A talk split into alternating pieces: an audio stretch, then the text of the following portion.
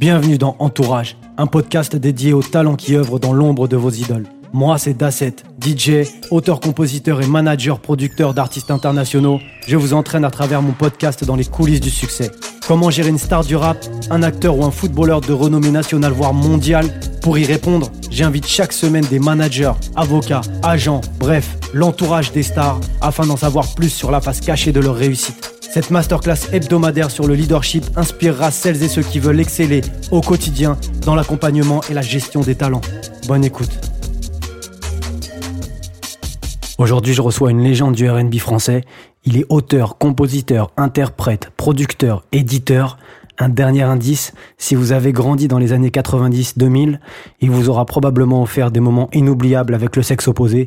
J'ai nommé Matthew Stone. Bienvenue Matt. Eh ben, big up. Comment tu vas? Big up, big up. Ça va bien, ça va bien, nickel. Hein Bienvenue sur Entourage. Euh, alors, je sais pas si tu as eu l'occasion de, de, checker un petit peu les. Je crois que tu as checké en tout cas un des épisodes euh, particulièrement. Euh... Oui, Mathéos, Mathéos, obligé. Mathéos. Puis là, j'ai pas encore vu celui de du Twins. J'ai pas ah. encore vu celui du Twins, mais euh, j'ai regardé ça. Voilà, Jekyll. Yes, yes, yes, yes. Ouais, Jekyll. Gros épisode aussi. Épisode numéro 3. Ok, ok. Bah écoute, on va, bon, on se lance, c'est parti. Hein. Euh, en fait, moi, pourquoi j'ai voulu t'inviter? Bah, Parce que déjà, tu m'as dit que tu étais euh, à la retraite un artiste à la retraite et un artiste à la retraite avec une carrière comme la tienne, c'était pour moi c'était incontournable. Je pense que tu as plein de choses à dire sur l'industrie, raconter aussi ton, ton parcours. Ouais. On va commencer euh, du coup euh, chronologiquement par euh, le tout tout tout début. Enfin à la, à la, à la retraite, c'est un, un, un, bien grand mot. Hein. Je continue à faire du son, je continue quand même à, à on va dire Matthew Stone, lui voilà sort plus d'album. C'est plus dans c'est plus dans cet état d'esprit en fait que je me positionne quand je dis euh, voilà Matthew Stone c'est un chapitre qui est euh, voilà terminé le seul endroit où euh, où ça peut se retrouver c'est de temps en temps sur des petits feats à droite à gauche ou peut-être et sûr et sûr sur des, des concerts. Quand ça reprendra des concerts et, et des showcases donc voilà. Mais c'est plus d'albums ça c'est sûr. C'est dommage c'est dommage. Moi en tout cas qui suis un fan de la première heure euh, un petit album, ça m'aurait bien fait kiffer. Mais bon, c'est pas grave. Alors, on y va. On se lance, on se lance. Alors, du coup, je vais vraiment partir du tout, tout, tout début. Euh, mm-hmm. J'ai lu pas mal d'interviews et tu parles très peu de tes parents. Et je voulais savoir l'impact qu'ils ont eu sur ta vie et sur ta carrière, en fait. Bah, déjà, moi, euh, moi, ma daronne, je la, je la connais pas, en fait. Tu vois, elle est décédée quasiment, tu vois, à ma naissance, tu vois. Donc, moi, je suis parti en Guadeloupe avec mon père. Et donc, c'est plus mon père qui m'a éduqué, en fait. Tu vois donc, euh, donc voilà. Après, c'est pas, je viens pas d'une famille de musiciens, mais bon, la Guadeloupe est riche en musique, tu vois. Donc euh, assez pour me, assez pour m'avoir euh, éduqué à ce niveau-là, pour pouvoir ensuite peut-être faire euh, d'autres choix artistiques euh, que ce qui se passe aux Antilles, comme le zouk, le raga dancehall de l'époque, ou, ou compas, ou tout ces trucs-là qui peuvent. Mais j'ai baigné là-dedans. Tu vois, ouais, voilà, même, même, si on sent un petit peu euh, dans, dans, ta musique que ça a quand même pu euh, t'influencer euh, sur certains morceaux, certains projets, bien sûr. Exact. Et puis même ma, ma, ma, tessiture de voix, puis certaines mélodies, comme tu dis, de toute façon, à un moment donné, t'es ce que t'es. Tu vois ce que je veux dire? Donc, à un moment donné, si tu, voilà, si tu fais les choses de façon, comme on dit, sincère, à un moment donné, ça se ressent.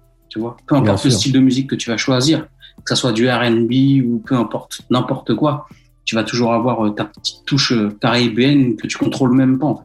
Ah, bien sûr, c'est en toi, c'est en toi. Et du coup, toi, tu as commencé très très tôt, puisque à 6 ans, tu gagnes ton, ton, ton premier concours. Euh, ça veut dire que tu as commencé bien avant ça, mais tu as commencé à quel âge en fait? À 6 ans, c'était plus euh, de la découverte en vérité. Donc, euh, j'étais pas. J'aimais la, j'aimais, j'aimais écouter de la musique, j'aimais chanter, ouais. mais je me suis jamais dit, ouais, voilà, un jour, ça serait, ça, ça, serait devenu ça en fait. Tu vois, personne tu fais de la musique par passion au début, tu vois ce que je veux dire. Donc euh, voilà, t'aimes chanter, bon bah voilà, tu te retrouves sur un concours de chant, tu gagnes. Donc tu te rends compte que voilà, certaines personnes, donc ça te donne du peps. Ouais. Tu vois. Mais qui t'a mis, qui t'a inscrit à ce à ce concours? C'est mon père en fait qui m'a inscrit. À ce donc lui croyait déjà en toi quand t'étais tout petit, quoi. Ouais ouais, il voyait que j'aimais chanter. Donc euh, c'est les fêtes communales au, au, au pays, c'est c'est un peu aussi, euh, ben c'est de l'amusement de base en fait. Donc il s'est dit voilà euh, c'est euh, c'est un, amusement de plus pour euh, pour lui, donc il m'a inscrit, un peu même sans me dire un peu, tu vois. Et puis, euh, et puis bah, je suis monté là et, j'ai gagné, mais euh, je crois que j'avais gagné 100 balles, un truc comme ça. J'avais tout claqué en jeu, euh, tu vois. D'accord, tu t'es fait direct ton kiff. Et du coup, après, tu enchaînes avec le, bah, naturellement avec le solfège, guitare, piano. voilà. Voilà, avant d'arriver à Paris. Et tu formes ton premier groupe. Ouais, c'était un groupe, ben, c'était un groupe collégial en fait un peu, hein, tu vois. C'était, c'était pas des, une bande de potes quoi, tu vois, une bande de potes. à cette époque-là, j'étais pas encore même renseigné sur euh, j'écoutais, euh, j'écoutais bien sûr, euh, je mettais mes Adidas à bande machin, et puis j'écoutais street dance, tu vois, et je faisais du Smurf, mais j'étais pas encore dans le, dans tout ce qui est vraiment rap ou tout ça, tu vois. On était, c'était un groupe de vraiment un groupe d'amis, on, reprenait toutes sortes de musique en fait. Et, au niveau des influences du, du groupe, c'était c'était assez divers, c'était caribéen. Caribéen. plutôt plutôt caribéen, plutôt caribéen. Mais là, je parle de ça, je devais être en cinquième, un truc comme ça. D'accord. donc là, c'était vraiment, il y avait un bassiste, j'avais ma boîte à rythme, il y avait un guitariste, et puis, euh, et puis on faisait des bœufs, quoi, tout simplement. D'accord, donc là, tu étais déjà dans la compo. Ouais, je faisais, ouais, ouais, dans, j'étais plus sur la pas la compo, mais ouais. Ouais, c'est un début de compo, la, boîte à rythme. Hein. Ouais, ouais. c'était une petite euh, Yamaha, je sais plus trop quoi. Euh, et puis, ouais, non, c'était les débuts, quoi. D'accord. Et t'écrivais déjà? T'écrivais euh, C'est toi qui écrivais? C'est toi qui chantais? Non, pas du tout, pas du tout. Pas du tout. C'était que, c'était que, c'était que du coup en fait. Comme, comme, bah, comme, bah, ouais, tu reprends des classiques en fait. Ouais, bien sûr. Tu reprends des, ouais, tu reprends des classiques là. D'accord. Ensuite, tu, alors, tu fais tes premiers pas dans le milieu un peu après. Ouais. Comment se passe la, transition? Comment tu fais Tu rencontres qui? Qu'est-ce qui fait que toi, tu, veux te lancer dans, dans le milieu vraiment euh, de, la musique? Et tu te dis, bon, euh, vas-y, euh, j'y vais, quoi Pas forcément me lancer, mais le prendre un peu plus sérieusement, on va dire. Voilà, ça veut dire que voilà, tu commences un peu à, à, écouter, on te, fait écouter du son et puis il y a des trucs que tu kiffes, voilà, ou que tu kiffes moins. Et, et donc, moi, je me suis vraiment euh, accroché au, hip-hop à, ce moment-là, tu vois, vers 15 piges, tout ça. Donc j'ai commencé à vraiment me dire, euh, bah écoute, euh, voilà, cette direction-là, elle me plaît, tu vois. Ouais. Cette direction-là, elle me plaît, donc j'ai commencé à rapper, tu vois. T'as commencé par le rap, d'accord. Ouais, j'ai commencé à rapper, donc avec donc mon premier groupe de rap vraiment, c'était ça s'appelait Union Suspecte, donc avec Oskill, donc qui s'appelle Ben. Donc euh, aujourd'hui, il est DJ, DJ Junior Vaco. Donc voilà, on est toujours en connexion, tu vois, voilà. Mhm. Et puis euh, et puis ce groupe, et puis notre groupe en fait euh, a intégré ATK. Très d'accord. Pas, pas longtemps, hein, tu vois, mais on a intégré ATK, donc on a fait voilà deux fêtes de la jeunesse à Haute-Poule, mhm. quelques fêtes de la musique, voilà, et puis on, on, était en studio tout le temps, voilà, voilà, avec avec les frangins, quoi. Et puis RIP Kesdo, voilà, RIP son petit frère aussi. Voilà. Et euh, du coup, tu, au bout d'un moment, tu te lances donc solo. Euh, Matt Houston. Euh, alors, Matt Houston. Houston, ça vient d'où déjà? Pourquoi Houston? C'est par rapport à la série, la série Matt Houston en fait. D'accord. Mais on dirait que tu te bats un petit peu quand on, on, lit un petit peu à gauche à droite les interviews. Tu te bats avec ce Matt, Matt Houston. Tu sais pas trop à ce moment-là. c'est un personnage euh, que tu vas garder sur une certaine période de ta carrière, dont tu vas te séparer un peu plus tard? Non, non, non, ça a toujours. Euh, enfin, mon, mon blaze, Matthew Stone, a toujours été là. Le seul problème, c'est que à l'époque, l'INPI était très euh, regardant sur les noms, donc j'ai pas pu m'appeler Matthew Stone, mais déjà dans dans mes dans, dans, dans, même dans mon premier album, dans mes toutes premières mixtapes, je disais déjà Matthew Stone. Le seul truc, c'est que j'ai pas eu le droit de m'appeler Matthew Stone par rapport à la série. Donc j'ai gardé que Matt tu vois. De façon officielle. De façon, officielle, j'y garde. Mais derrière, euh, mais c'était derrière ça braillait, ça braillait Houston. Bien sûr, bien sûr. Nous, on le connaît tous comme ça, Matthew Houston. Et donc, tu arrives à une période. Euh, donc, tu sais que tu veux faire du RB déjà à cette période-là? En Non, non, non. Je faisais du. Non. En fait, la fracture, elle s'est faite vraiment où, euh, à un moment, je me suis dit. Donc, c'était vraiment sorti, vraiment sorti d'ATK parce que pour le coup, c'était vraiment ça où je me suis dit, euh, où j'ai commencé à découvrir justement euh, le R&B, tu vois.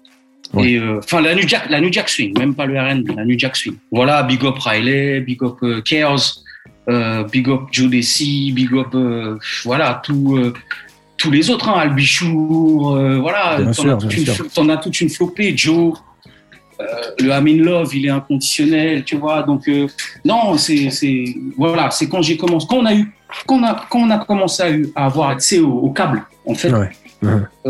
Donc là, bah voilà, tu vois des choses. Ça t'ouvre tout un nouvel univers et du coup, tu, tu te dis waouh. Voilà, exactement. Et j'avais ce côté chant qui était vachement plus avancé que le côté rap. J'étais un rappeur. Voilà, j'aimais rapper un peu comme tout le monde en fait, tu vois, mais mais je sentais que euh, j'étais beaucoup plus performant vocalement. D'accord. Tu vois? Donc c'est une évidence pour toi euh, de te mettre dans le R&B, quoi. Ouais, j'ai switché. En fait, je me suis retrouvé, euh, voilà, avec mon côté zouk où je chantais et mon côté rap où j'avais complètement à cette époque-là oublié le zouk, tu vois. Ouais. La musique entière, en tout cas, hmm. le chant. Et à un moment donné, j'ai j'ai dit waouh, ce côté mix hip-hop et voix, ah, c'est pour moi. C'était pour toi. C'est pour moi, ouais. C'est pour moi. Et du coup, en 99, euh, donc plus tard, tu signes ton premier album chez Barclay. Tu as un manager. Comment ça se passe? Comment tu décroches euh, ton, ton, contrat? J'ai un producteur et un manager. Donc, euh, donc Sanders, que j'ai rencontré, Sanders qui est de, du groupe Réciproque. D'accord. avec Case et, mmh. et, et, qui cherchait un artiste en fait. Donc, on s'est rencontrés, il aimait ce que je faisais et puis je faisais un peu tout tout seul aussi donc c'était cool tu vois. Je pouvais rester enfermé dans ma broche tu vois et puis euh, puis pondre trois sons en une soirée tu vois. Donc euh, c'est pour ça que ça a été quand même assez vite. Mais euh, mais c'est ça en fait hein. production c'est ça hein, c'est côté production. Ouais Sander c'était mon producteur et Stéphane c'était mon manager. Donc c'était deux c'était mes deux vraiment on était trois clairement. Hein. Si on peut parler d'entourage, mon entourage de l'époque, c'était vraiment ça.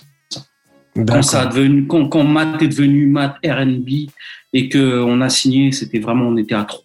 C'était vraiment, vous étiez à trois, d'accord. Euh, donc tu décroches, tu décroches ton premier contrat chez, chez Barclay. Tu sors euh, Matt, donc euh, le premier album, avec dedans Je tuerai le mal, donc le premier single. Maxi, Maxi, ouais, plus Maxi. Plus, ouais. Pas vraiment pas de single à l'époque. Hein. Il y avait, c'était un maxi avec plusieurs titres de l'album, trois titres de l'album. C'est vrai que c'était pas les mêmes formats. Euh, mais le titre qui va faire la différence, c'est euh, 120013. Exact. 120013 qui va exploser. Euh... Alors, est-ce que tu t'y attendais déjà à ce que ça explose comme ça pour 120013 Non, on, on s'y attend, on s'y attend jamais. Surtout que euh, cet album-là, clairement, c'est, c'est un 12013 comme comme je le dis souvent dans les dans les interviews, c'est pas quelque chose que, euh, qui, a, qui a appris tout de suite quand l'album est, sorti. Tu vois, mmh, mmh. l'album il est sorti et ça a pris peut-être 7 euh, ou 8 mois avant que 12.0013 euh, prenne en radio. Tu vois.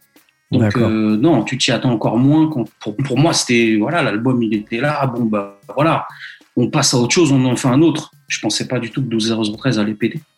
Comment, comment vous travaillez justement pendant ces, ces 8 mois précédents le, le succès de 12.0013 Comment vous bossez au niveau de la promo, les choses comme ça Comment vous poussez le, projet Est-ce que c'est compliqué pour vous de vous imposer Est-ce que ouais, c'est compliqué parce que déjà le R&B, enfin là où on, là nous on voulait l'amener, euh, on n'avait pas de médias clairement. Tu vois quand tu, regardes bien, euh, euh, moi il me mettait dans la variété. L'album Mat en fait, tu le trouvais pas dans le rayon dans, dans le rayon de la Fnac hip hop ou un truc comme ça. Tu le trouvais vraiment.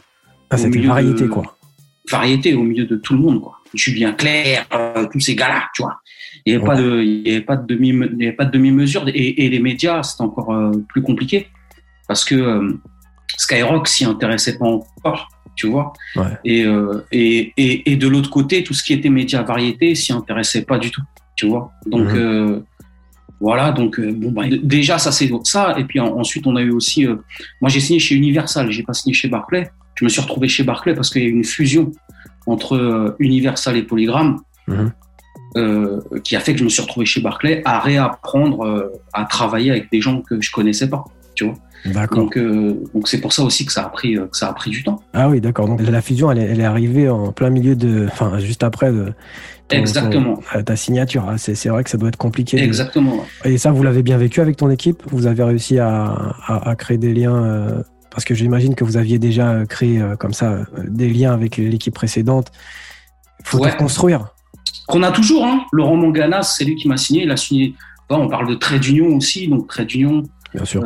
gros groupe, tu vois, et on était, on a signé à peu près en même temps avec Trait d'Union, tu vois. Et après, bon, ben, encore une fois, ton émission s'appelle Entourage. J'avais un bon entourage.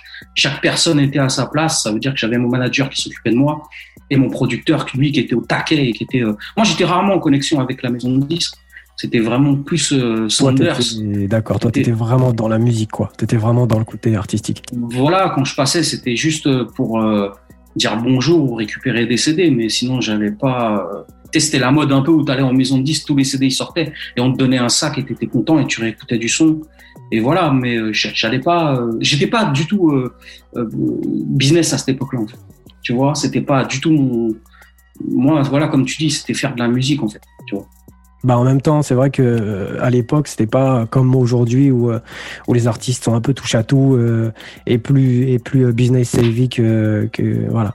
À l'époque, c'était c'était chacun à sa place plus et, est-ce que c'était une mauvaise chose? Je sais pas parce que bon, en vrai, ça permettait aussi à l'artiste de, de se concentrer sur son sur sa musique. En 2001, tu sors R&B de rue. Ouais.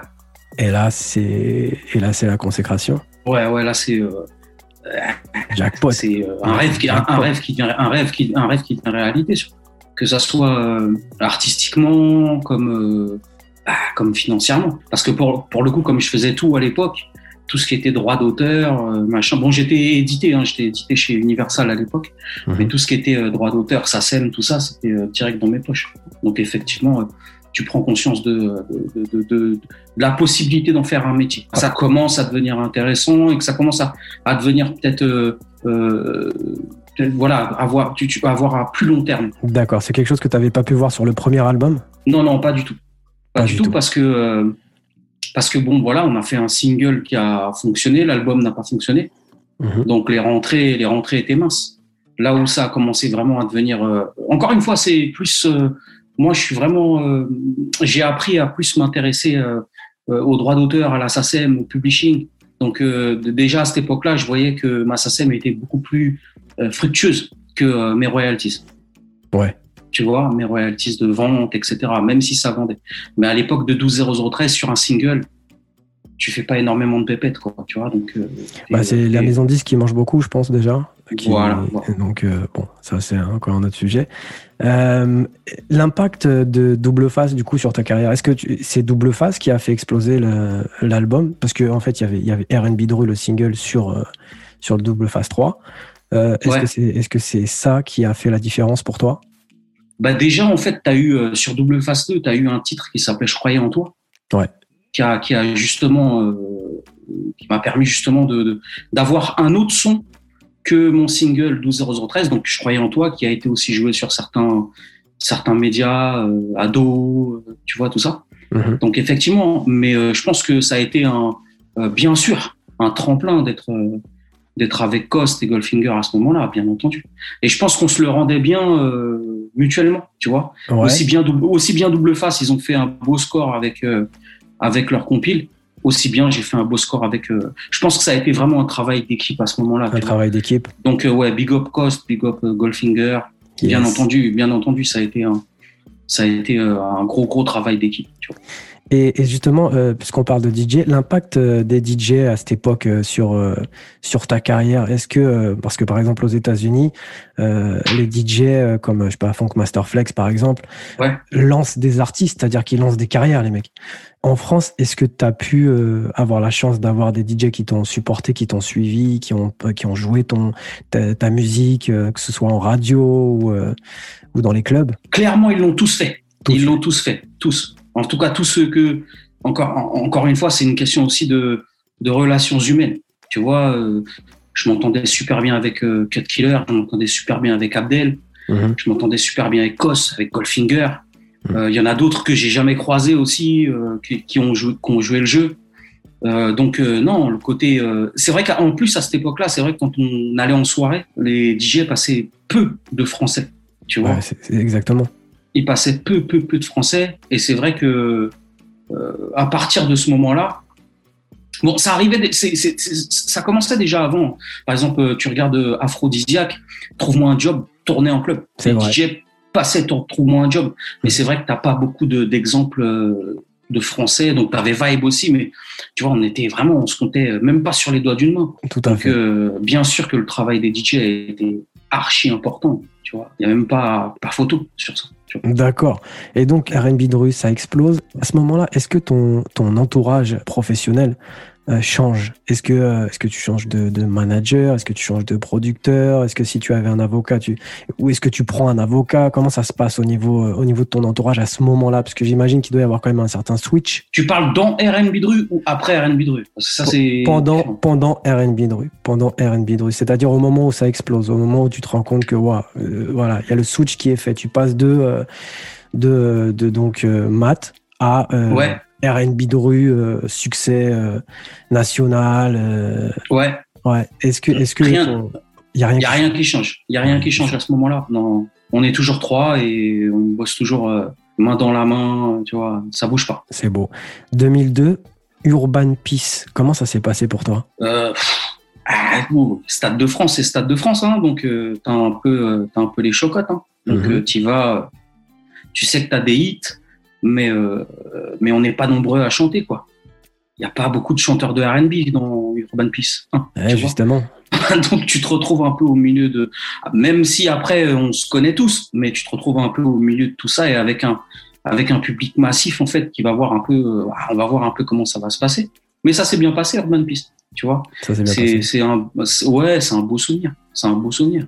Encore une fois, bon bah pendant la bah, j'en ai pas parlé mais pendant la tournée, il y avait Mathéos, il y avait Ekel qui était là. Il y avait euh, après la, la- après tu vois, même si nous on a le noyau dur euh, moi, Sanders et Stéphane, autour, on avait quand même une équipe euh, de danseurs, par exemple, que je big up, donc Fouet, Lilou, VR. euh, VR et Steven. Mhm. Donc, euh, faut dire que même nous, artistiquement, on était euh, très en connexion. C'est, on- pour moi, c'était même pas que des danseurs aussi, ça, ça- c'était même des directeurs artistiques en fait, en vérité. Tu vois, ça veut dire que ils m'ont aidé à faire certains choix artistiques en fait, qui ont été importants pour moi dans ma carrière. Tu vois, quoi qu'il arrive. Ouais, et tu, et tu leur faisais vraiment confiance au point de. Bah, on en parlera un petit peu après, mais au point d'en signer, euh, Ouais, enfin un. en l'occurrence, ouais. 2003, Chant de bataille. Donc là, gros album, parce que Chant de bataille, gros album, faut dire ce qui est. Mais Merci, petit succès, petit succès malheureusement. Le succès n'était pas au rendez-vous de la qualité de l'album. Euh, Ouais. Qu'est-ce qui s'est passé? Euh, petit succès, on est quand même à 200 000. euh, Ouais. Donc euh, c'est pas. On va dire on que va dire, on va dire, on est, n'est pas à aux R&B 600 de 000. rue, Voilà, on n'est pas aux 600 000 d'R&B de rue, mais Ouais. mais l'album, l'album en lui en lui-même était pas non plus aussi peut-être aussi ouvert, tu vois. Il était Ouais. peut-être un peu plus spé. Donc Mhm. effectivement, euh, bah écoute, ça se ressent sur les ventes, tu vois. Mais comme je le dis toujours, hein, pour moi, ça sera toujours mon, ça sera toujours mon best, ça, ça sera toujours mon best album. D'accord. Moi, je le, verrai, je le verrai toujours comme un accomplissement artistique, que ce soit au niveau des prods, que ce soit au niveau de euh, comment tu décides de, de, de, de lier certains titres entre eux, euh, tu vois, d'interlude, d'interlude, de si. euh, Ouais, le déroulement, travail, euh, le déroulement de l'album, quoi. Le... exact, ouais. Ouais. Ça a été artistique. En fait, artistiquement, j'avais besoin de me retrouver, hein, tu vois, je pense. J'avais besoin de me retrouver, et donc j'ai fait un album un peu comme, comme j'avais envie de le faire, en fait. Pourquoi tu t'étais perdu sur R&B de, de rue? Pas du tout, non, non, non, pas du tout. Non, non, j'ai ben, R&B de rue, je kiffe R&B de rue. Tu vois, c'est un, un succès. euh, c'est un succès. Euh, t'as une victoire de la musique, t'as des trucs, t'as quand même Ah oui. il y a quand même des, des sacrés, il y a quand même des sacrés résultats. Mais euh, euh, encore, je me place sur la position artistique.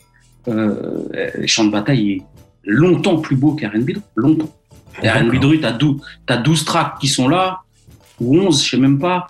Euh, ils sont là, ils- tu mets play, ça s'arrête, tu mets play, ça s'arrête, tu mets play, ça s'arrête. Champ de bataille, c'est tu un play, ça continue, de ah voilà d'accord ok ça s'arrête jamais, tu vois. Donc je peux être que beaucoup plus fier que de, de Champ de bataille que R&B. yes et là aux alentours de 2003 euh, on commence à sentir qu'il y a une certaine euh, frustration euh, alors je ne sais pas si je dois dire artistique mais une frustration par rapport à ce qui se fait et ce qui se fait appeler euh, R&B français raconte-nous un petit peu qu'est-ce qui se passe à ce moment-là dans ta tête où tu vois Bon, avant, avant, avant de répondre à ça, avant de répondre à ça, je vais rebondir sur une question que tu as répondu avant. Ouais. Où là, par contre, mon entourage, il a changé. ah Ça veut dire que champ de bataille. voilà, champ de bataille, je suis devenu producteur à ce moment-là. Mhm. Sanders, euh, Sanders n'était plus mon producteur. J'ai récupéré euh, ses billes, en fait. J'ai tout récupéré. Je suis devenu producteur exécutif à ce moment-là. Par contre, Stéphane, mon manager, était toujours là. Tu vois Donc, euh, on a, voilà. Tu vois, il y a eu quand même une personne avec qui je bossais plus à ce moment-là parce que bon, bah, il m'a dit, ouais, écoute, je t'ai amené là où, es, où je t'ai amené. Je sais que toi, tu es on the track, c'est là depuis déjà un moment. Euh, en fait, il m'a dit, Hugo, qu'est-ce que tu veux que je fasse de plus pour toi? Fais ton chemin et, et, euh, j'ai fait, j'ai accompli ma mission en gros. Tu vois On a tous pris des thunes. Voilà, on a tous pris des thunes, on a tous fait ce qu'on avait à faire. On a fait un bel album, une tête de tournée. On avait, on a eu 45 dates. Donc euh, voilà, il, il m'a dit, écoute, maintenant, voilà, vole de tes propres ailes en gros. Tu vois C'est bien d'avoir des gens honnêtes comme ça autour de, de soi et qui n'essayent pas de de pousser, pousser, pousser euh, quand c'est plus l'heure de pousser. Euh, et voilà, te laisser euh, un petit peu gérer comme tu sais le faire, quoi. Ouais, voilà. Et puis Sanders, après, derrière, il a, il a eu. En fait, il avait d'autres artistes aussi qui s'occupaient. Kaina Samet, par exemple. Ah ouais.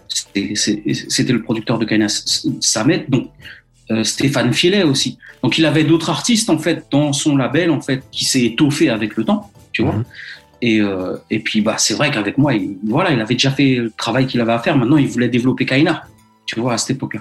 Ouais, euh, Kaina, Samet qui a fait pas mal de bruit à l'époque aussi. Hein. Ouais, ouais, bien sûr, ouais. Gros album, euh, et critiques, critiques de ouf. Non, ils ont fait un. Et puis, même, c'est son, son album. Pareil, en fait, ça revient un peu comme mon premier album, qui n'a pas forcément été très bien compris par rapport à Kaina, tu vois. Mhm. Mais il y a eu un travail monstrueux pour cet album. Il y aurait eu un deuxième, je pense que ça aurait fait pareil hein, pour Kaina. Je pense qu'il euh, y aurait eu deuxième album juste derrière avec Sanders. Je pense qu'il y aurait eu, euh, il y aurait eu de sacrés résultats. Après, ça, s'est arrêté, ça s'arrête. Ah, on ne sait pas pourquoi ça s'est arrêté, euh, Kaina. Ah, ça, je sais pas. Comme je t'ai dit, j'étais déjà plus dans, dans, déjà le label. D'accord. Ouais, donc. donc là, tu es on the track. je connais pas, en fait je connais pas les tenants et les aboutissants de la séparation, je sais pas. Et donc du coup là, euh, donc tu, tu deviens producteur, comme tu comme tu l'as dit. Quel genre de producteur tu deviens? C'est-à-dire, euh, c'est toi qui gères tout, euh, l'artistique. Comment tu gères le, passage de artiste à artiste producteur? Je l'étais déjà en fait. Je l'étais déjà en. Toi, pour toi, tu étais, étais, déjà là. Mais bien sûr, j'étais déjà là. Et en fait, c'était juste que j'avais pas la notion de business. Entre temps, je l'ai appris, tu vois. Il me manquait juste ce, cette corde à mon arc, en fait, pour dire, euh, voilà, maintenant je sais c'est quoi les éditions, maintenant je sais c'est quoi euh, réaliser un album, maintenant je sais c'est quoi les avances, pas trop en prendre, pas trop avoir à rembourser. Je sais c'est quoi ci, je sais c'est quoi ça, tu vois. Mm-hmm. Tu avais un avocat à l'époque? Euh, Non, j'avais pas d'avocat. T'avais pas d'avocat à l'époque, d'accord? Donc c'est vraiment toi qui gérais le truc avec, euh, avec ton manager, quoi. Enfin, si, j'avais un avocat à l'époque, mais on avait le même.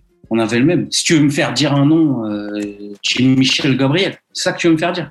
Ouais, on avait le même avocat. Ah, d'accord. on ah, avait le même. Et tu sais qu'il ne me l'a même pas dit, hein Ouais. Jim l'a même pas dit. D'accord. Ah, tu étais avec Jim Michel Gabriel. D'accord. Pas longtemps, pas longtemps. Mais ouais, la fusion, euh, dans la, dans, en fait, dans le rachat en fait de, de, de la prod, XD, enfin le départ de Sander, c'est ouais, c'est Jim qui gérait ça.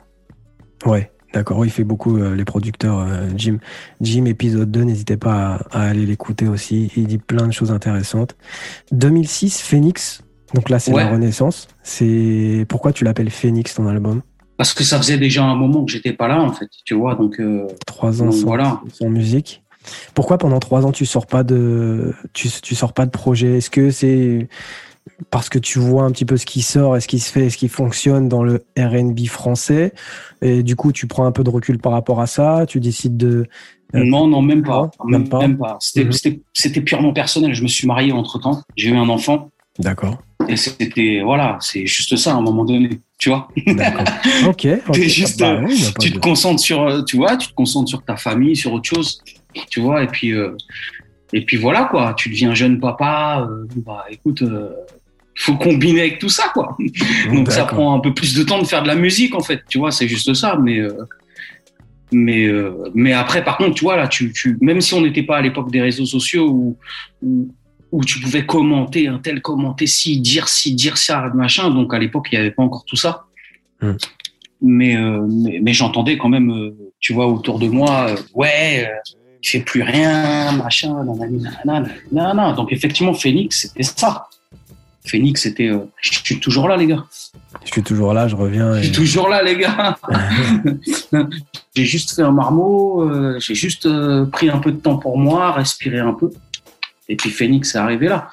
Mais entre-temps, bon, bah écoute, euh, même avec Barclay, ça se passait pas super bien. Donc Phoenix, en fait, en vérité, ça a plus c'était un, un, album, un don, en fait, pour pouvoir partir, tu vois.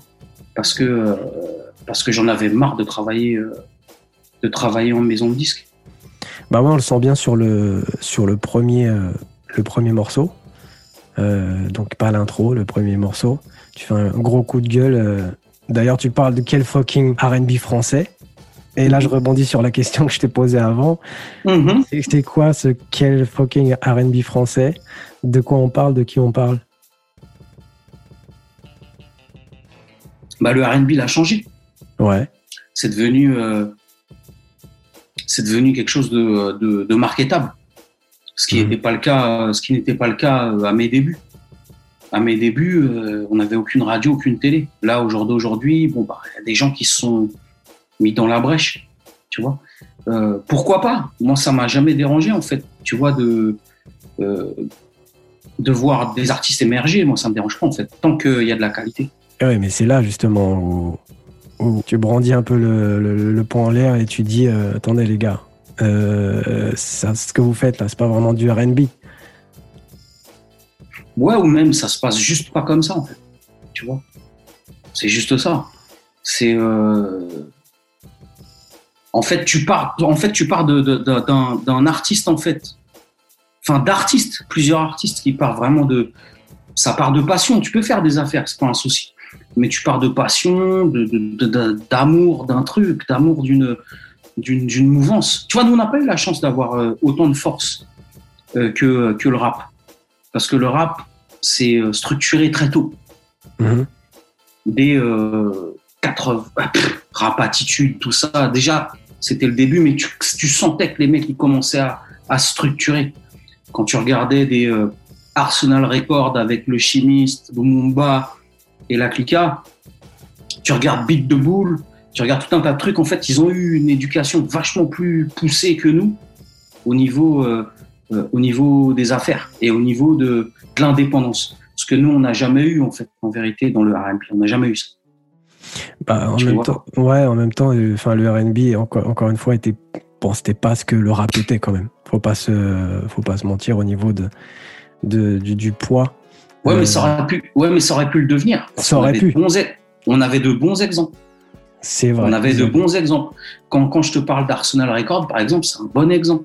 Quand tu regardes euh, euh, je sais pas, moi, avait tout un tas de, labels, même qui ont produit du R&B en fait. Le pire, c'est ça, tu hmm. vois, qui ont produit du R&B, mais on n'a pas su. Euh, et je pense que c'est ça en fait qui a foutu la merde. Ouais. T'as tout, ouais, parce que tu as tout un, en fait, tu as toutes les, donc ça part de télé-réalité, etc. Et tu vois, c'est ça en fait le truc, c'est que tu as une explosion en fait d'un style de musique alors qu'il est toujours il est même pas émancipé encore Ouais, c'est ça. Donc quand tu dis ils ont détourné notre son, euh, tu fais référence aux maisons de disques ou tu fais référence à certains autres artistes? Les deux. Les deux, on est d'accord. Non, les deux. Pour moi, c'est les deux. C'est, euh, c'est, euh, Et puis même les médias aussi. C'est pas les maisons de disques, c'est principalement les médias. Quand tu fais un pop star et que tu décides d'avoir un Justin Timberlake, bah as ton Justin Timberlake derrière les les, les comment dire les les radios suivent parce que le gros média est là et les maisons de disques suivent parce que le gros média est là. C'est juste ça. En fait, c'est passé de trop vite de la rue à la télé. En fait, aux médias. Mhm. Je crois qu'il n'y a pas eu de d'escalier, euh, tu vois, de comme le rap en fait a pu avoir. Ça n'a pas eu le temps de mûrir. Voilà. Mhm. On n'a pas eu le temps de s'émanciper vraiment, tu mhm. vois, et, et, vraiment de dire, euh, voilà, on y va petit à petit. En fait, c'est malheureusement, hein, mais RB Dru, ça a été un, ça a été euh, aussi une, une, comment on appelle ça, une, un facteur, un facteur aussi de ça. Tu vois Ah ouais? Ouais, ça a été à quel niveau? de ça. Ben, au niveau de l'ex... quand t'as un explosion, quand as une explosion médiatique pareil, avec, avec des chiffres de vente pareils, en fait, mm. sur un nouveau style de musique, ben, logique que bah, d'autres mondes vont, vont s'y intéresser, en fait, tu vois. Donc c'est aussi une, c'est la cause à effet. En fait, c'est un peu le, c'est, le don et en même temps. Euh, Exactement. 2006, Phoenix, euh, très influencé Trackmaster. Enfin, j'ai trouvé personnellement que c'était influencé Trackmaster. Trackmaster, ouais, plus chant de bataille. Tout ce qui est Arkelien, tout ça, c'est plus chant de bataille. Oui, oui, aussi. Sur Phoenix. Non, bien sûr. Ouais, sur ah, Phoenix. Bah, Shorty, le test. Euh, ça fait un petit peu, un petit peu Trackmaster. Tu penses toi? Ah ouais, ouais, Un petit peu, un petit peu. moi. Dans les, dans les consonances et dans les, euh, dans les instruments. Bon, après Trackmaster, euh, Trackmaster, hein, c'était des bêtes de producteurs, hein, donc euh, moi, ça me va. Hein. Bah, Trackmaster, c'est Best of Both Worlds. moi, ça me va très. Moi, ça me va très bien. Bien sûr, bien sûr. Ça me va très bien. C'est énorme. Euh, est-ce que ça t'a porté préjudice tout ça après euh, ce, coup de gueule par rapport à bah, par rapport au milieu, euh, aux autres artistes, par rapport aux maisons de disques, aux médias? Est-ce qu'il y a des t'as commencé à sentir un switch au niveau de l'énergie Non, je non franchement j'ai pas. C'est pas que j'ai senti ça, c'est que je le voulais. C'est que dès l'heure où tu te dis ouais moi je vais euh, je vais, euh, je veux quitter ma maison de disque. Tu sais, d'ores et déjà, tu auras une chute en fait euh, médiatique ou une chute de buzz comme. Parce que ça, tu, l'avais annoncé. Tu, l'avais annoncé publiquement, quoi. Ouais, mais tu redeviens indépendant. Hmm. Tu redeviens indépendant. Tu vois, et, et, je pense que derrière Phoenix, même si ça a été pas dur, mais si ça a été dur, mais ça nous a permis nous, parce que je dis nous, j'étais toujours encore une fois, l'entourage. Tu n'es pas tout seul. De toute façon, tu réussis jamais tout seul. Tu réussis jamais tout seul. Donc, ça ça ça peut pas bouger. Tu vois, tu peux pas tout seul. Tu n'es pas une machine. Personne. Je connais aucune machine comme ça qui fonctionne tout seul. Ça n'existe pas. Mais euh, on, a, on avait besoin, nous, de se retrouver euh, indépendants et de redémarrer dans The Track, en fait, de redémarrer vraiment euh, à zéro, en fait.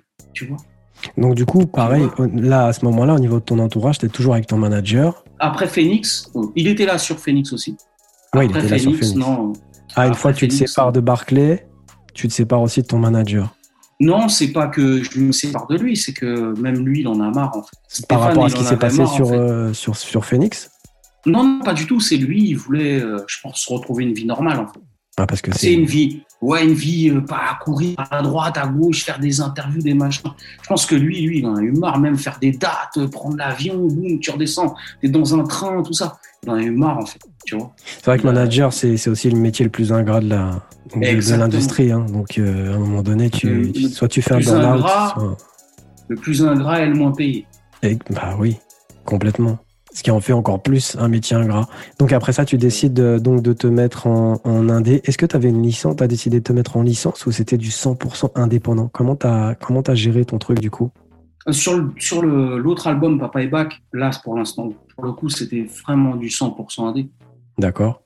On a sorti un album vraiment en mode euh, commande via, un site inter via mon site internet en fait. Et puis, euh, c'était que de la commande, donc c'était de la livraison. On avait, un, on avait un deal avec la poste qui venait récupérer devant chez moi euh, les CD pour les, euh, pour les livrer, etc. etc. Donc, non, c'était vraiment, c'était vraiment de la pure indépendance totale. Ouais, c'est vrai qu'à l'époque, c'était encore le physique. Exact, exact. Il y avait le download aussi. Ça existait déjà. Ça, ah, ça commençait le download, c'est vrai. Ça, ça commençait à iTunes, c'était là déjà, ça commençait, ouais. Ça commençait. Du coup, à ce moment-là, tu gères tout, c'est-à-dire que tu es producteur, tu es aussi ton propre manager. Ton entourage, à quoi il ressemble à ce moment-là, au moment où tu passes un dé et au moment où tu sors cet album Papa et Bac Clairement, c'était euh, un entourage d'enfance que j'avais, qui était dans la musique aussi, et qui s'intéressait en fait au fait de faire. Euh, donc là, clairement, j'étais avec euh, une seule personne, donc Don Dada, Kevin Audanche, avec qui vraiment on bossait, euh, on bossait ensemble vraiment à deux. H24, on dormait pas. Tu vois, ça veut dire que voilà, s'il fallait faire des étiquetages, euh, Don il dormait pas. S'il fallait euh, plier des, des, CD, empaqueter des CD, on dormait pas. On était des Chinois là. Tu vois, on est devenu, ouais, on est devenu. à l'Indé, c'est dur. Hein. Machine de guerre. Ouais, mais on est devenu, ouais, mais, mais ça te permet d'apprendre aussi. Exactement. Tu vois ça te permet d'apprendre. C'est-à-dire que tout ce, tout, tout, tout ce qu'on a loupé du rap, par exemple, ce qu'il faisait déjà à l'époque, euh, à l'époque de cet album Papa et Bac, ça a été. Euh, tu sais, t'es content quand tu reçois tes cartons et que tu vois tous tes CD dans des cartons et que t'es content quand tu C'est une fierté en fait aussi de, de ouais, hein. Tu kiffes, tu kiffes en fait. Parce que là, t'apprends à faire de l'argent avec ta musique. Et tout seul. Et tout seul. Tu vois, tu vois Ça veut dire que l'argent, il vient dans ta poche directement. Ça veut dire Exactement. que tu pas à splitter. Exactement. Tu vois, et il n'y a plus de. Il y a plus d'intermédiaires, il n'y a plus de, il y a pas de distributeur, et rien du tout. Il y a, c'est nous et euh, on a, à l'époque ça s'appelait le direct to fan. Donc c'est boum, nous et les fans. Et les réseaux sociaux qui émergeaient, c'était euh, c'était un, une bonne plateforme, tu vois. Ouais, complètement. C'était la bonne plateforme en fait pour, euh, pour pouvoir ben, directement parler à tes fans et directement ben, en faire une plateforme de vente. Ouais, mais alors toi, tu étais un peu un précurseur de l'indépendance en France. Euh, à l'époque, les gens cherchaient surtout à signer euh, en maison de disque et voilà, en espérant faire euh, des millions. Toi, tu as décidé d'aller euh, d'aller à, l'opposé parce que déjà, je pense que tu avais fait un petit peu ton, chemin dans les maisons de disques et, à un moment donné, tu peut-être compris aussi que c'était pas l'environnement idéal pour toi, pour t'épanouir en tout cas artistiquement. Tu penses que tu as été un peu un précurseur comme ça dans l'indépendance en France à ce moment-là? Non, c'est c'est le hip-hop, le précurseur. Hmm. Moi, j'ai juste suivi, euh, j'ai juste suivi un mode, un, mode commercial de, de, vendre de la musique en fait. Ça veut dire que c'est pas des choses que personne n'inventerait, hein, personne Moi, je suis pas. En tout cas, moi, je peux pas me prétendre précurseur dans, dans, dans quoi que ce soit à ce niveau-là. J'ai regardé, euh, j'ai regardé d'autres, d'autres, d'autres artistes, d'autres labels faire et j'ai décidé de. En fait, la seule chose qui diffère, c'est que c'est du RB. C'est le seul truc. C'est pas du rap. C'est la seule chose qui diffère. En fait, euh, les codes du rap, mais pour vendre du RB, en gros. C'est ça. Tout était là. Tout était là. Tout était là. Il y avait juste à, organiser le truc, mais tout était déjà là. Moi, il y a un truc que je me suis toujours demandé. Si tu avais euh, pu faire un Best of Boss World, alors Best of Boss World aux États-Unis, c'était euh, Jay-Z et, et R. Kelly qui, qui avaient fait un album en commun. Si tu avais pu le faire euh, deux, Il y en a deux. Hein. Il y en a deux. Enfin, le deuxième, c'était un petit peu plus compliqué pour la promotion. Ouais, c'était plus compliqué. Ouais. Pour d'obscures raisons. Euh... je vous laisse faire vos recherches. Euh... Mais je pense que ça, c'est pas un problème que toi, tu aurais eu. Donc, du coup, euh, je... avec qui tu aurais fait le... Ce, ce, cet album si tu avais, si avais eu l'opportunité de le faire? L'opportunité de le faire Ouais, si tu avais eu l'opportunité d'avoir n'importe quel artiste français, à l'époque. Donc je te parle dans les années 2005, euh, on va dire en tout cas 2003, 2005. Qui t'aurais choisi en rappeur? Si t'avais bah, un rappeur. Tu, tu, tu, ressortirais, tu ressors toujours le même. Hein. C'est Kill King. Bah après ça c'est moi, moi pour moi c'est B2O. Ah, après, bah, je, je, te, je, te, le dis, c'est Kill King. Bon, bah, on est d'accord. Bah, le King, c'est Booba. Donc, à un moment donné, euh, le King euh, reste le King. Tu vois? Mon poteau, mon poteau, c'est Green Money. Bah mon poteau, c'est Green Money. Green, on, mhm. avait, on a essayé de le faire. On a essayé de le faire. On a essayé de faire, euh, voilà, ce côté. Parce que Green, pareil. Green, il aime la mélodie, il aime, il a ce côté street que, voilà, il a ce côté rap que voilà, tu peux pas. Ce côté quinri déjà, tu vois, Green, il a un côté quinri euh, ahurissant. Ça veut dire que même quand tu vois là, euh, pour le coup, on est resté 15 euh, jours chez moi, tu vois, non-stop, on enregistrait, non-stop, on enregistrait. Il y a eu bah, pas mal de titres qui, qui, sont sortis de là, tu vois. Après, bon, bah, le projet, il a avorté, il a avorté, mais, mais non, Green, attention, hein. Négro, il gueulerait pas hein, quand il se fout le mic, la green là. Oh là là là là là. Donc ouais, on avait commencé, euh, on avait commencé. Il y a un track hein, sur YouTube euh, avec euh, Miss Rosa Costa qui, est, qui est dans le clip, tu vois. D'accord. Et ouais, on avait commencé, mais bon, malheureusement, tu vois, tout n'arrive pas à son terme. C'est dommage. Si demain B2O t'appelle et te dit, écoute, on va faire un best of world demain, tu dis quoi? Ben, ça c'est pas possible. Déjà, moi, je te dis, j'ai arrêté. Donc, même là, tu ne dirais pas, euh, je reprends le, le, chemin du studio juste, pour, un, juste pour le kiff. Non, non, c'est pas possible. C'est pas possible. C'est. C'est une époque qui révolue, quoi. Ouais, clairement. Mmh. C'est quand, quand tu te dis t'arrêtes, t'arrêtes, quoi. Tu vois Faire deux, trois feats à droite, à gauche, c'est cool. Mais quand tu te dis, tu te mets sur un best-of before, c'est pas une histoire de. C'est un an de travail au moins.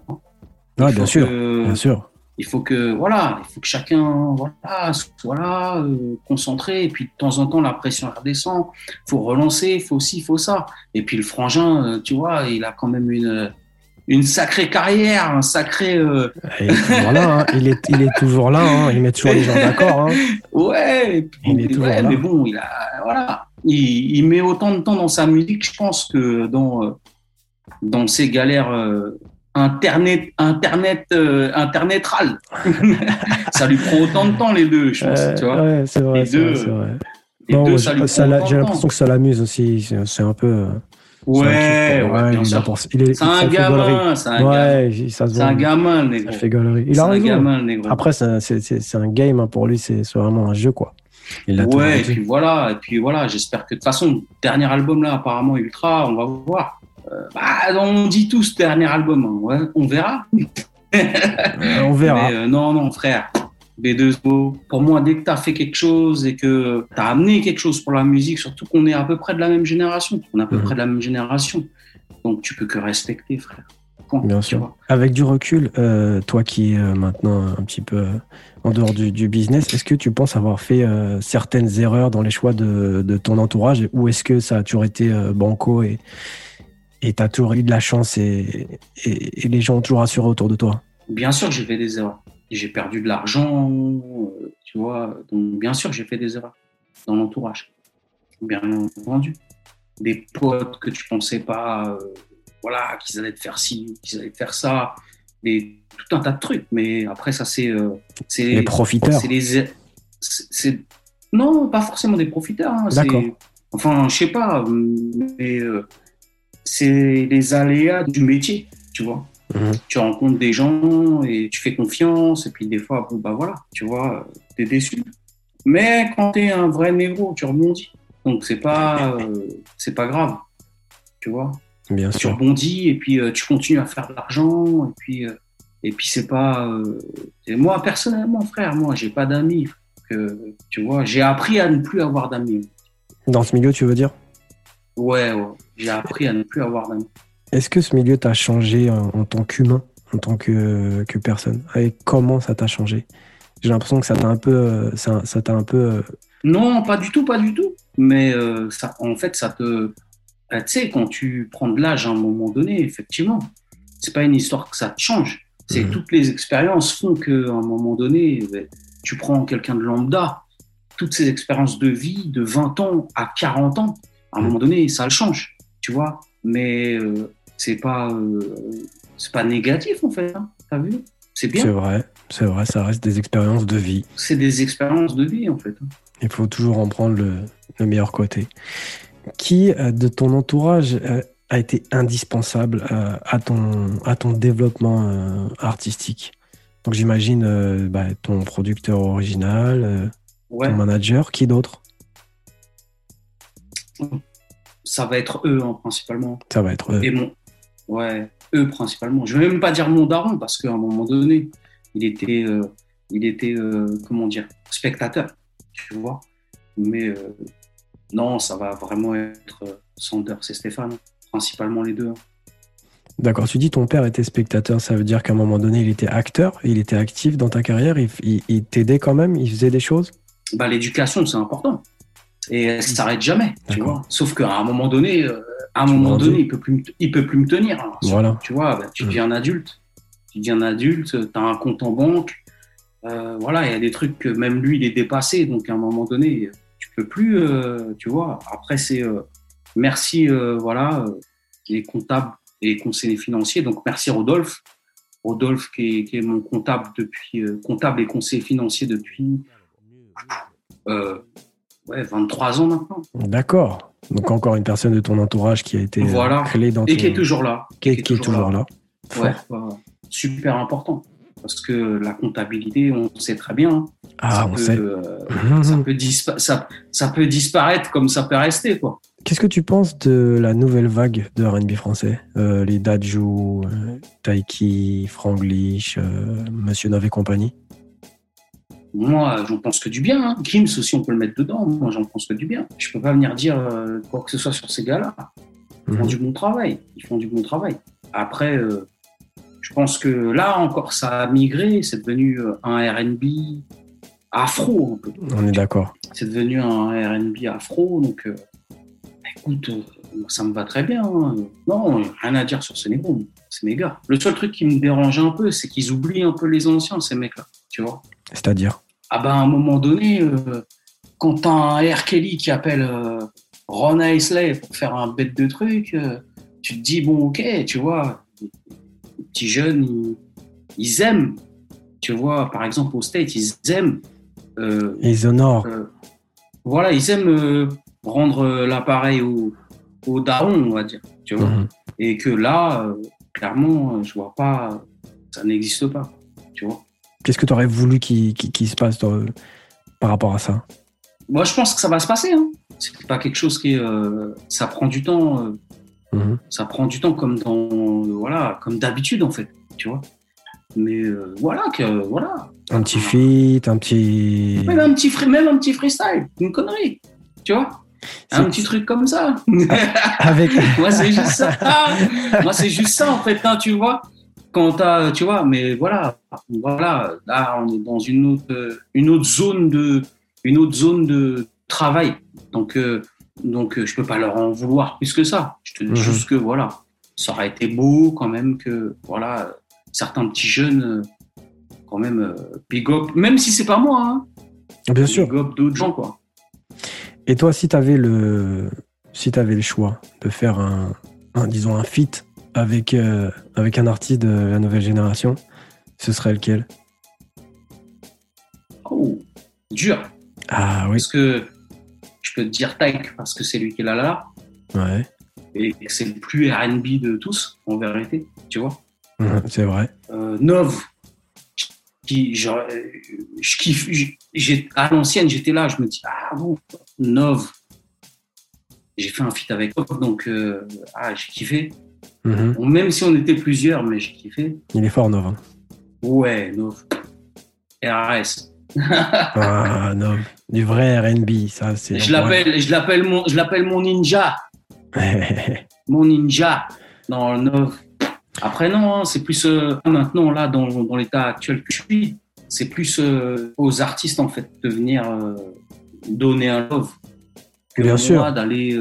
Bien sûr, non, je suis, je suis d'accord avec toi. Je suis d'accord avec toi.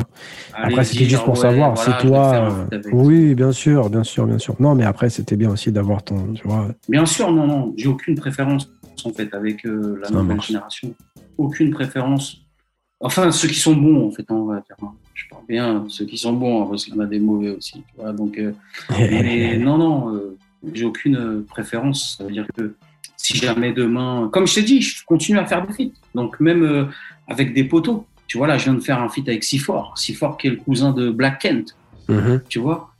Et bah, on fait un feat parce qu'on a envie de faire un feat et qu'on a envie de se faire kiffer. Tu vois? Mhm. C'est juste ça. Donc euh, moi, faire un feat, euh, c'est pas pour moi, c'est pas me faire sortir de ma retraite. C'est euh, juste kiffer avec un artiste que voilà, j'aime son taf, il aime le mien, puis c'est tout quoi. Ouais, en fait, maintenant, c'est tu fais la musique pour le kiff vraiment. C'est vraiment, vraiment pour le kiff. Ouais, ouais, ouais, c'est que tu kiffes.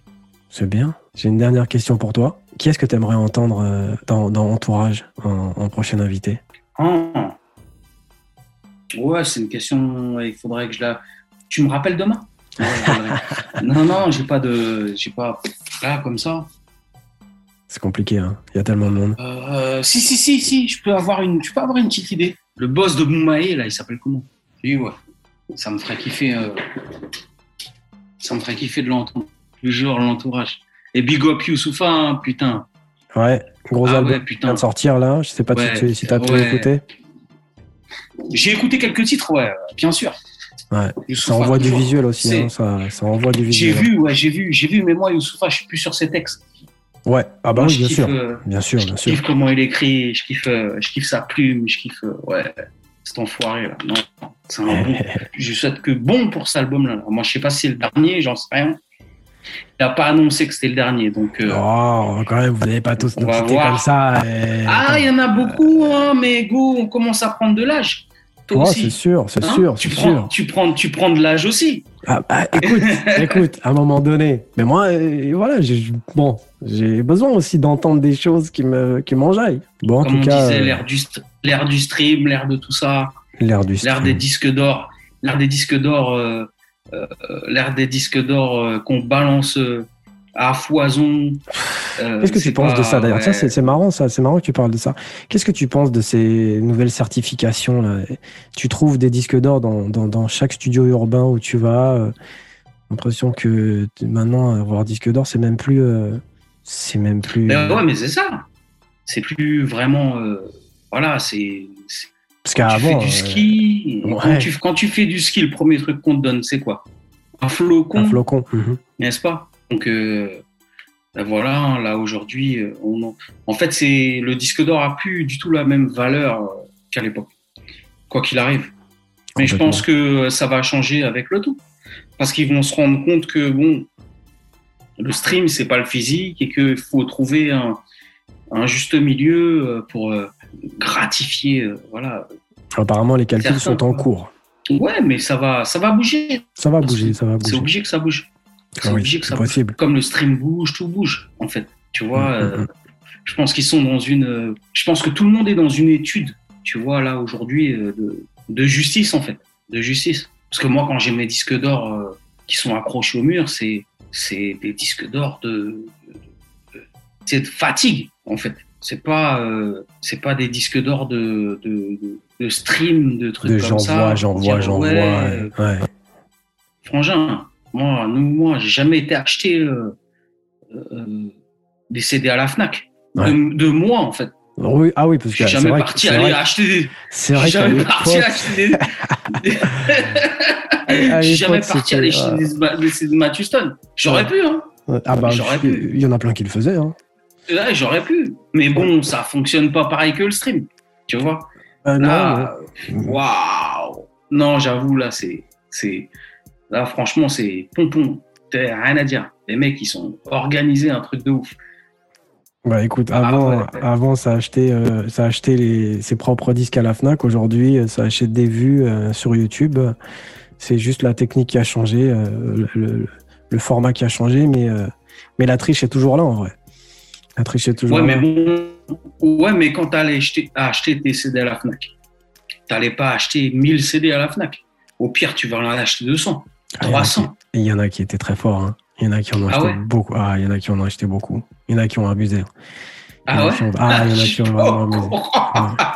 Alors, je suis pas au courant, frère. Il y en a qui ont, il y en a qui ont poussé. Bah, c'est comme, c'est comme pour les streams. C'est comme Mathéo en parlait. Les mecs, euh, ils font des 80 millions de, de, de, vues sur YouTube et ils te remplissent pas une salle de 1000 personnes. Bon, à un moment donné. C'est vrai, c'est vrai. Ouais.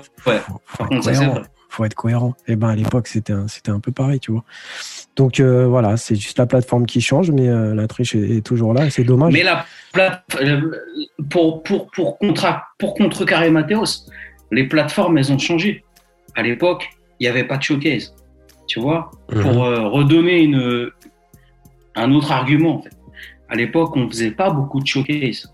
Tu vois Il n'y avait que des concerts. Mhm. Et à, à l'époque, là, maintenant, des, des des petits jeunes en fait qui font de la musique, tout ça, les Larry, les RK, les euh, Marois, les Aya, les euh, même Aya, même si Aya maintenant elle est loin, hmm. mais euh, toute cette époque-là là en fait, eux c'est les showcase, frère. C'est pas les, on s'en en fait on s'en fout de qui remplit quelle salle ou quelle salle. Ce qui est intéressant, c'est quelles 10 000 balles tu vas aller prendre à hmm. l'époque avant le Covid, hein, hmm. avant le Covid. Après, ça va être une autre histoire, mais avant le Covid, c'était plus ça, qui rentrait avec 10 000 balles chez lui parce qu'il avait fait un showcase. Et en fait, quand tu rentres avec 10 000 balles chez toi, t'as rien à foutre de faire des concerts. Parce que c'est quoi? Aller euh, à l'Élysée Montmartre, tu gagnes pas une thune. Mmh. Quand tu fais un concert, par exemple, à l'Élysée Montmartre, tu le fais pour euh, le prestige. Mmh. Montmartre, Olympia, euh, peu importe, hein, en fait. Tu gagnes pas énormément de thunes. Mais par contre, quand tu fais un showcase et que ça, ça dure 30 minutes et que tu sors avec 10 000 balles, c'est du net dans ta poche. crois-moi que le choix, il est vite fait. Mmh. Les petits jeunes, c'est logique, en fait. Mmh. C'est logique qu'ils fassent pas, qu'ils soient pas concentrés en train de se dire, euh, putain, le choix, il est vite fait, frère. Mais est-ce que c'est un, un, un, choix long terme, ça? Est-ce que sur le long terme, c'est un, un choix qui peut fonctionner, tu penses? Ah là, il fonctionne plus, parce qu'il n'y a plus aucun club ouvert. Donc c'est logique. Personne n'aurait pu, euh, personne n'aurait pu se dire euh, Covid, euh, tous les clubs sont fermés, il n'y a plus aucun show, il n'y a plus aucun concert. Ben, le manque à gagner, bien sûr, il est sévère, tu vois. Mais bon, voilà, à l'époque, c'était gros cachets en fait que que les que, que ces petits jeunes maintenant prenaient dans leur poche. Donc je pense que, comme je te dis, le choix, elle est vite fait. Tu veux faire un concert, il faut euh, payer de la sécu, il faut payer des ingés, il faut payer des trucs. Et tu pars avec 1000 balles. Ou tu vas faire un, un, showcase à 10 000 balles euh, dans un club. Le choix, il est vite fait. Donc toi, si tu avais une carrière aujourd'hui, tu aurais fait le même choix. Tu aurais, aurais, pris le même chemin. Clairement, ouais. Pareil. Showcase. mon frère. Hum. Qu'est-ce que... Le, principal, c'est quoi? C'est le, le, prestige? Ou c'est euh, faire rentrer des ronds? Ah bah écoute, c'est à toi de me dire. Bah, tu fais rentrer des ronds. Tu fais rentrer des ronds Tu fais rentrer des ronds, bien sûr. C'est logique. Un petit. Tu prends tous ces petits-là, là. Tu prends les RK. Encore, je vais. Je tu, peux, tu peux même prendre le bas 7. Tu peux prendre n'importe quel gars du bas 7, en fait, qui te dit Ouais, machin. Qu'est-ce qu'il veut? Il veut du cash, le négro. Il s'en fout, en fait, d'aller euh, se pavaner à l'Olympia. Et, hmm. que, et à l'arrivée, il prend 1000 balles. S'il va le faire au milieu de quelque showcase. Mais quand tu prends des, thunes, tu prends des thunes, tu prends les thunes, frère. Surtout les petits jeunes aujourd'hui, ils rigolent pas. C'est une autre génération. Hein. C'est Eux, ils veulent des thunes. Ouais. Ils veulent des thunes. Ils ont pas tort, hein. on peut pas, on peut pas les blâmer. Hein. Ils ont bah, bien sûr, hein. mon frère. Il n'y a pas de SACEM, ils sont maigrelets les royalties des streams, en fait.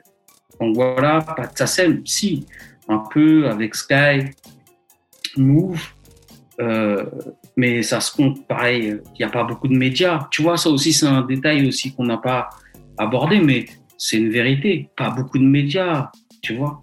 Pas beaucoup de médias qui te permettent de, de rentrer un peu de sa scène, tu vois. Qu'est-ce qui te reste? Qu'est-ce qui te reste? Le terrain, mon frère. Malgré que le, malgré que le rap aujourd'hui soit, euh, en fait, soit la nouvelle pop, c'est vrai qu'il y a quand même énormément de médias qui acceptent pas le, qui acceptent pas le, rap. C'est fou. Ouais, c'est vrai. C'est un truc de fou. Pourtant, euh, quand tu regardes euh, peu importe quel top, tu vois toujours les mêmes.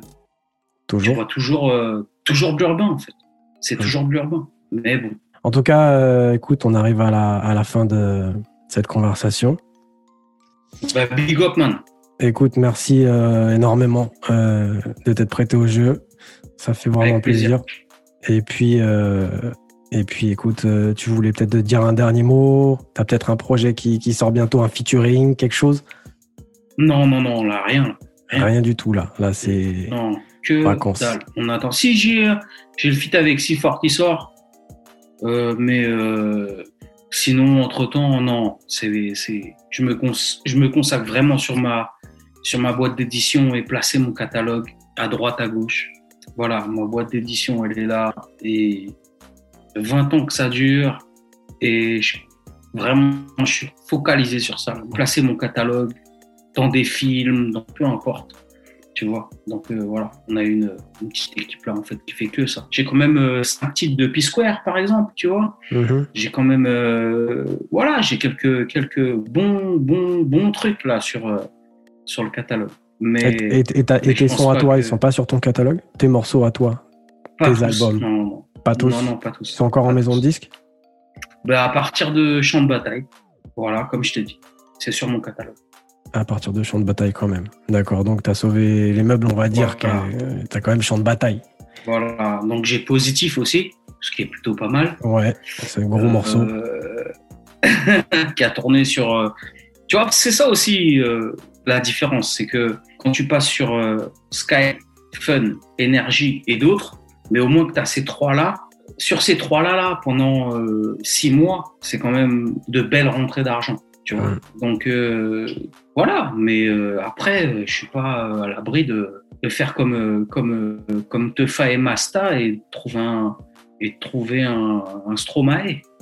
À la base, en fait, On the Track, c'est vraiment un, label de d'édition. Ensuite, j'ai développé, par exemple, un VR, tu vois, des, des, tu vois, des artistes comme ça. Mais ça restait du développement parce que pour moi, un éditeur, c'est payer des clips, en tout cas aider, tu vois, aider mhm. à payer des clips, c'est ça aide à la production. Mais euh, je, ne suis pas, producteur, moi, tu vois. Je suis vraiment éditeur. D'accord. Donc tu fais partie maintenant de l'entourage. Voilà. On est ensemble. On est ensemble. Ça bouge pas. Bon, cette fois, c'est la bonne. Euh, Matt, merci encore pour ton temps. Les auditeurs, on s'entend la semaine prochaine, comme d'habitude. Allez, ciao. Yes. Nous voilà arrivés à la fin de cet épisode. Si vous y avez trouvé quelques pépites, merci de le partager à tous ceux qui, comme vous, cherchent à exceller. Et bien sûr, pensez à vous abonner et à mettre 5 étoiles. C'est votre contribution qui va aider ce podcast à continuer de vous apporter, toujours et encore, les plus grands architectes qui œuvrent depuis la face cachée du succès. Moi, c'est Dasset et je vous retrouve la semaine prochaine pour encore plus de conseils avisés et d'inspiration. Portez-vous bien.